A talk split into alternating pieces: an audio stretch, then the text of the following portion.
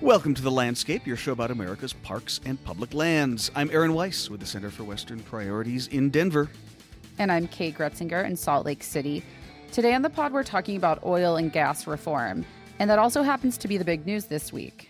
The Bureau of Land Management announced a proposed rule last Thursday that would essentially codify the oil and gas reforms in the Inflation Reduction Act, as well as make a few other important changes to the federal leasing program.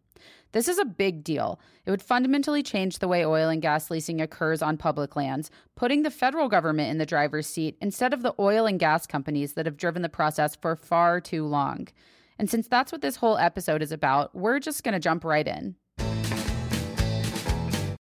The BLM announced a significant draft rule last week that would help codify the changes made to the onshore drilling program by the Inflation Reduction Act, as well as make some other major changes to how public lands are leased to oil and gas companies.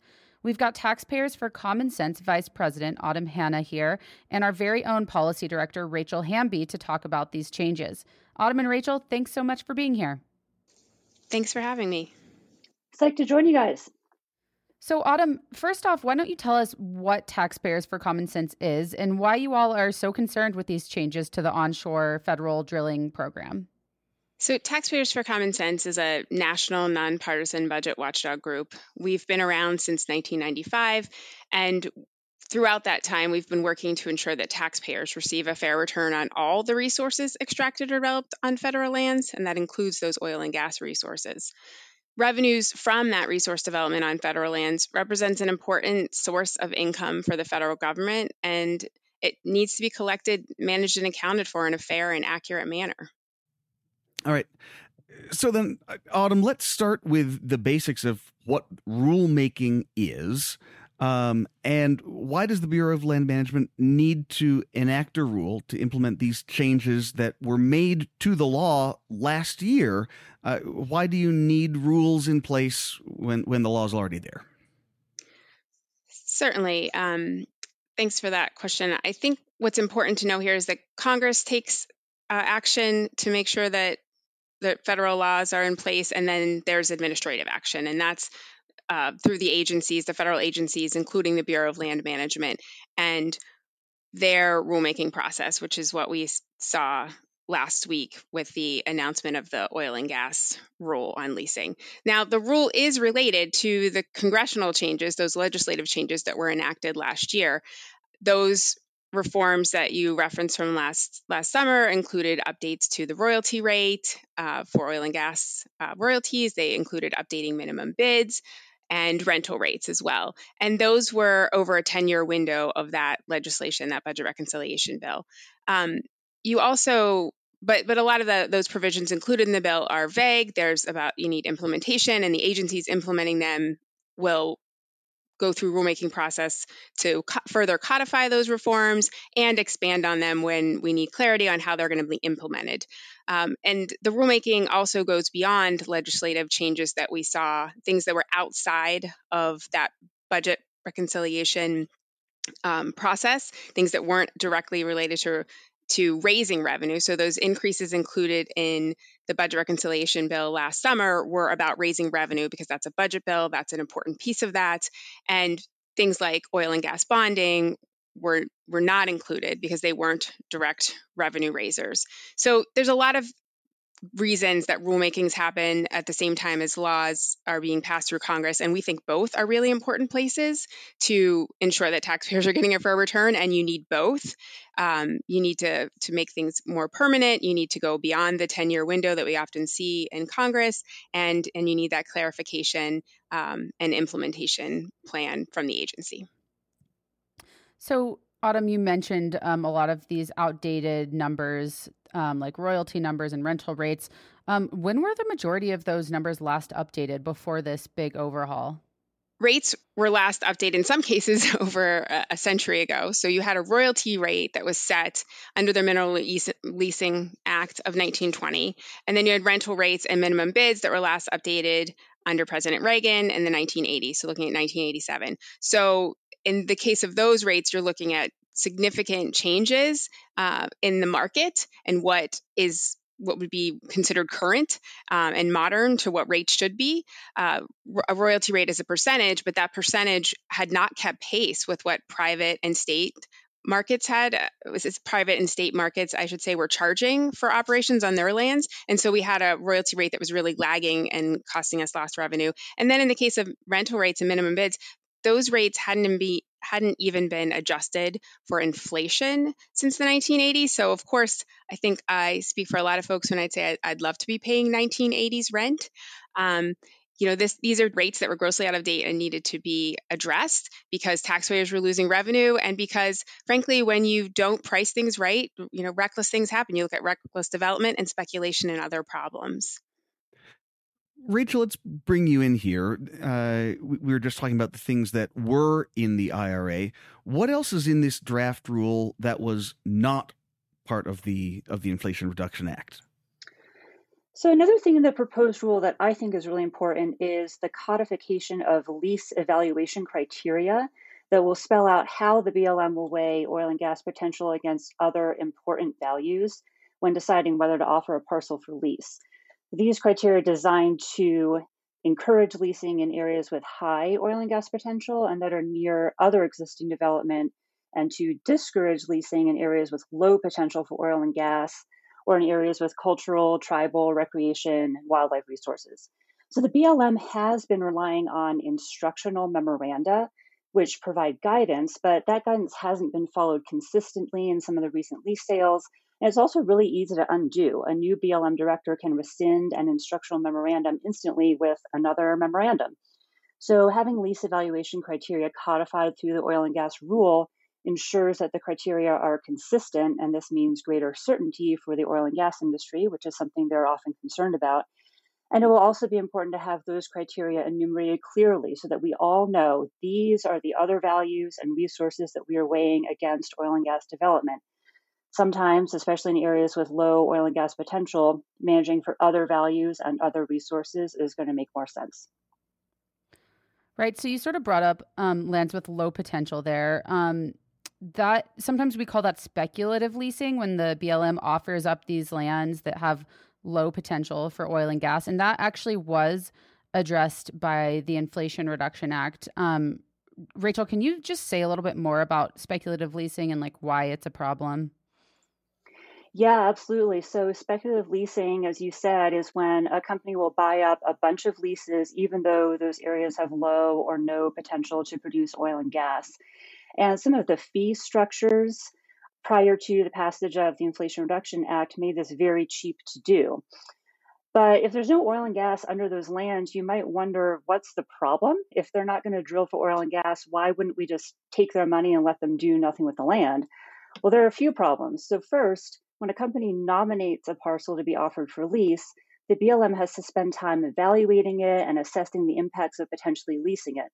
So not only are oil and gas companies wasting the BLM's time, they're also preventing the BLM from using their time on doing other parts of their jobs, like managing recreation better or improving wildlife habitat, because they're spending all their time evaluating low potential parcels. Then, if that parcel is offered and a company leases it, it's very difficult to manage that land for other uses like conservation or recreation because oil and gas development now has primacy there. So, back in February of 2022, the Center for Western Priorities conducted an analysis that found that lands with wilderness characteristics were three times less likely to be managed for the protection of those characteristics if those lands overlapped with oil and gas leases, even if those leases were not actually producing any oil or gas. And finally, the oil and gas company can do stuff to the land that they've leased, even if they aren't producing oil and gas from it. They can build roads and other infrastructure, they can drive trucks around and do other activities that damage the landscape and disturb wildlife. And those impacts can last a long time and can be really difficult to undo. Fortunately, many of the reforms in the IRA and in the proposed oil and gas rule are intended to discourage speculative leasing. For example, companies now have to pay a fee of $5 per acre to nominate parcels for leasing. The minimum bid is now $10 per acre to bid on parcels instead of $2 an acre. The proposed rule also changed rental rates so that the rental rate per acre increases over time $3 per acre for the first two years, $5 per acre for the next six years, and then $15 per acre after that. So that makes it less attractive for companies to lease lands and then just sit on them and not do anything with them. And finally, the proposed rule will codify lease evaluation criteria that we mentioned a few minutes ago to discourage leasing in areas with low potential or in areas with other sensitive resources. Awesome. Um, Autumn, I want to bring you in here. Um, we saw a pretty stark example of speculative leasing or, or sort of what happens when companies don't um, engage in speculative leasing in Nevada. Could you tell us about what happened in the, the Nevada lease sale that just occurred? Right. I think what you what we saw this week in Nevada is illustrative of the problem of when we're leasing in these places where it is unlikely that uh, oil and gas can be produced and brought to market. Um, and that's you know this this past Tuesday, the Bureau of Land Management offered almost 5,000 acres for lease, and there were zero bids.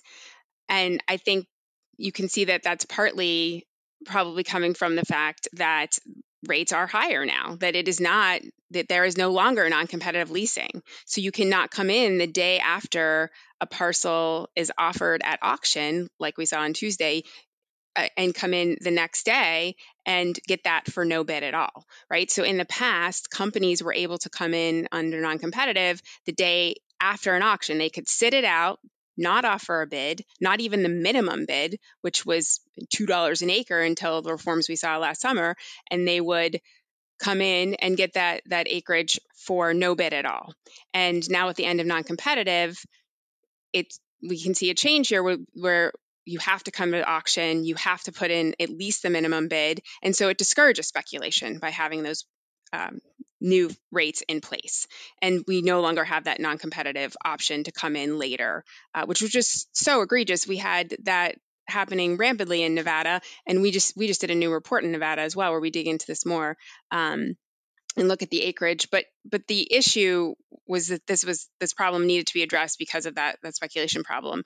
Um, I, I will just add the fact that there was a lease sale is still problematic right? And that gets to a lot of what Rachel was saying as well. Are, are, we leasing in a place where there's just little potential? Because now that we've raised the rates, maybe we will see lease sales like this where zero uh, bids will come in, but we still had to use all the resources to conduct that lease sale.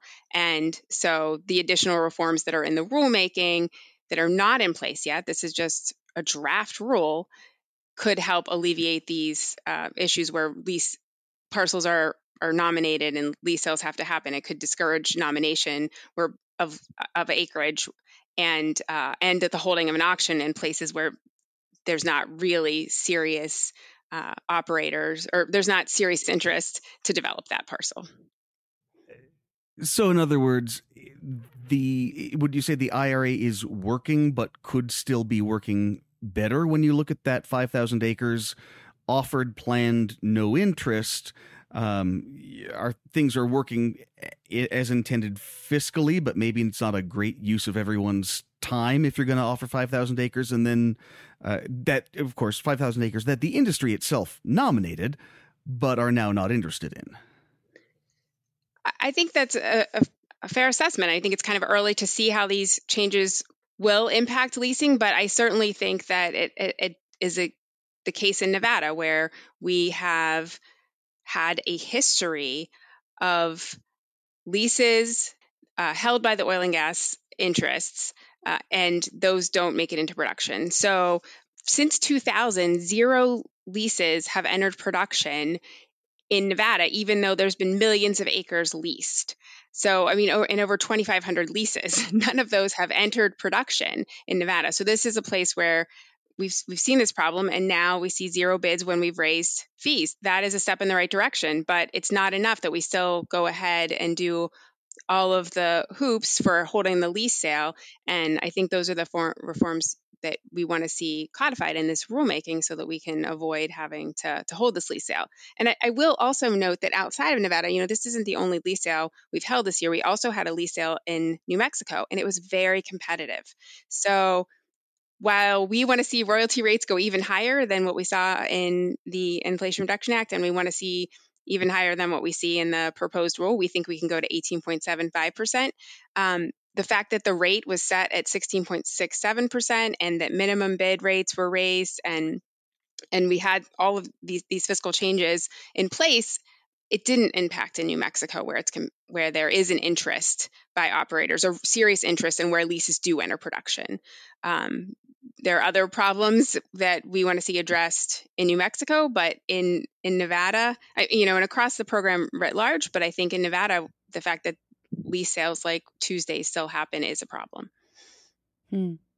So, Autumn, you mentioned earlier that the proposed rule includes an increase to bonding rates, um, which were last updated in the 1960s. Can you tell us more about why it's important to reform these bonding rates?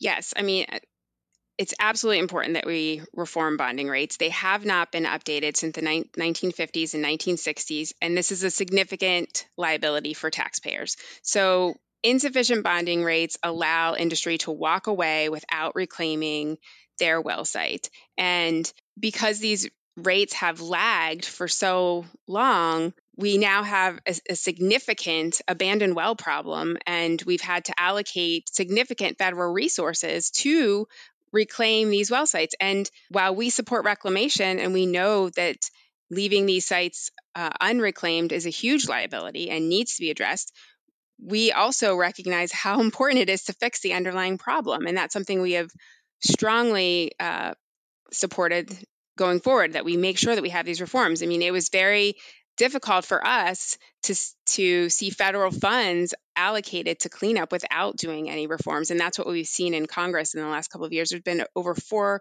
almost five billion dollars allocated to abandoned well cleanup in the infrastructure bill, and then 250 million of that just for federal lands.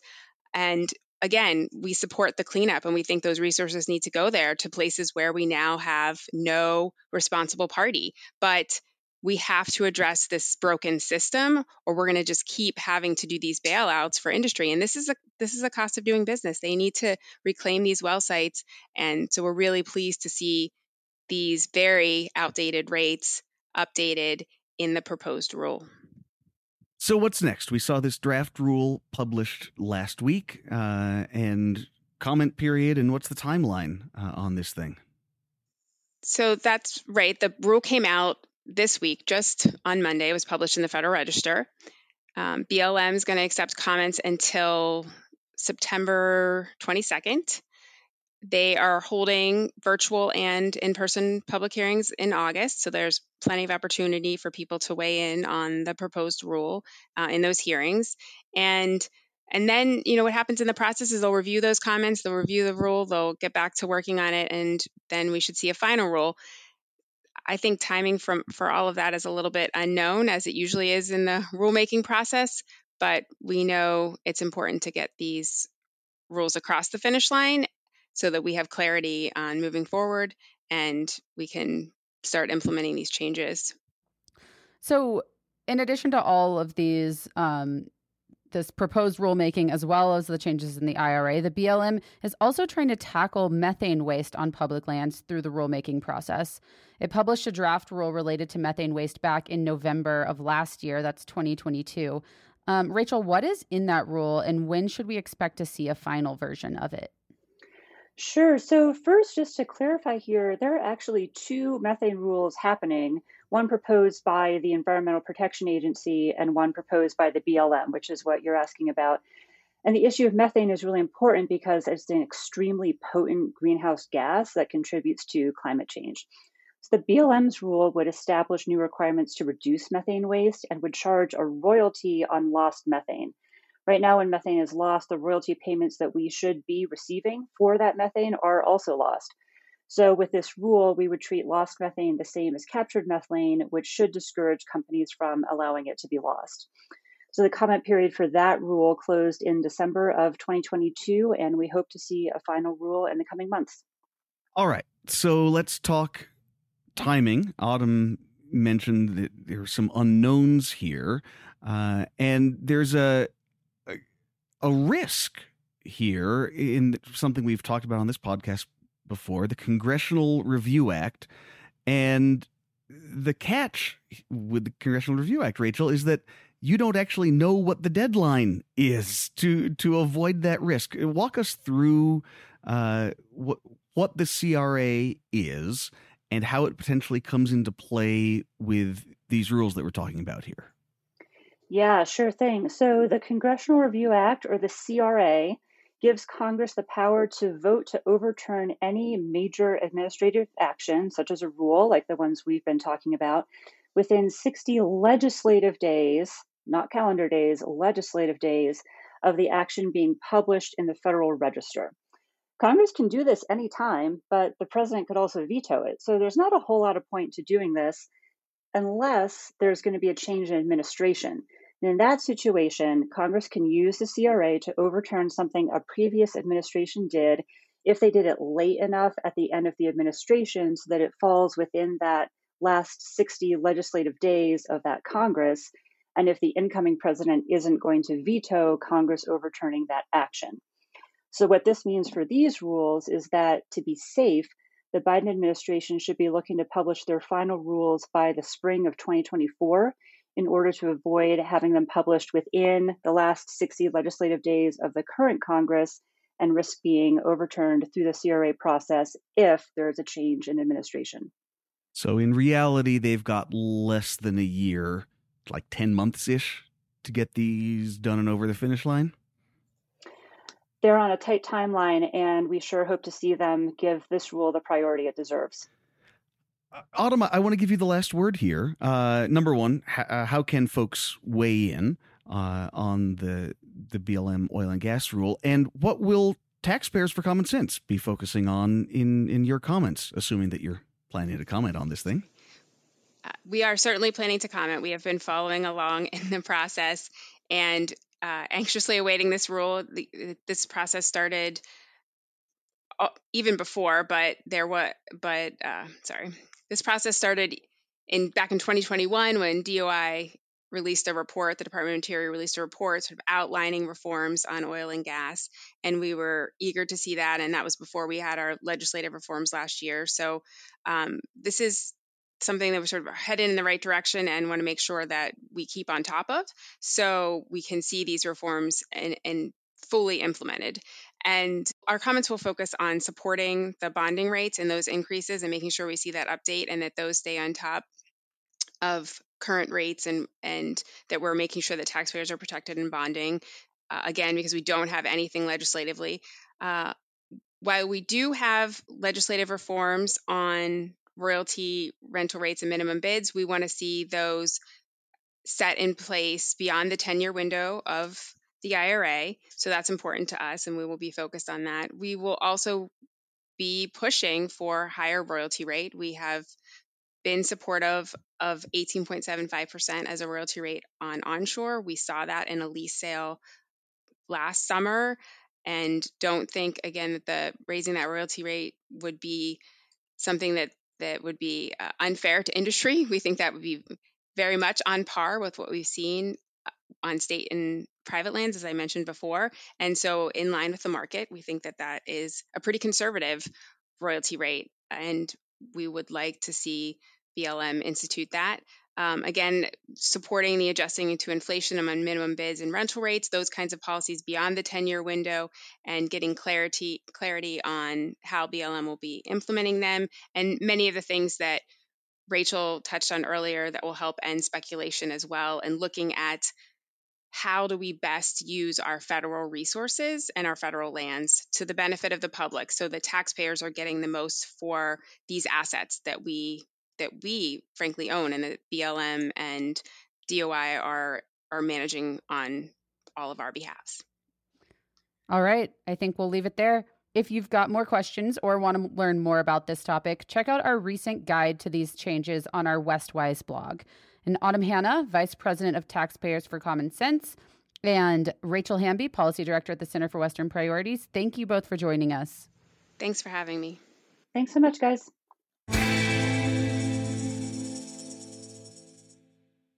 In good news this week, we've got a new national monument. It's called the Emmett Till and Mamie Till Mobley National Monument, and it commemorates the gruesome murder of 14 year old Emmett Till in 1955. Till's murder shocked the nation and helped catalyze the modern civil rights movement. in part due to the insistence of Emmett Till's mother, Mamie Till Mobley, that the injustice and violence of her son's death be publicized. President Biden established the monument using his authority under the Antiquities Act, which allows presidents to protect lands with cultural and scientific values. This is the fourth national monument created by President Biden since he took office. And hopefully, not the last.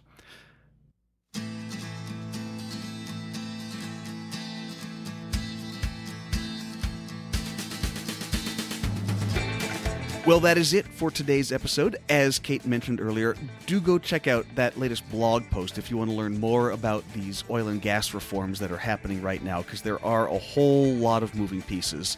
Uh, Rachel and Autumn gave us a great overview, and we can really dive into the details there if you want. You can just type Westwise into whatever search engine you like. And while you're at it, go follow us on social media. We're on Threads, TikTok, Instagram. X or Twitter or whatever it's called for the moment. Uh, and as always, send us your comments and questions. Podcast at westernpriorities.org. Thanks again to Autumn and Rachel for sharing their impressive policy chops with us today. And thank you for listening to The Landscape.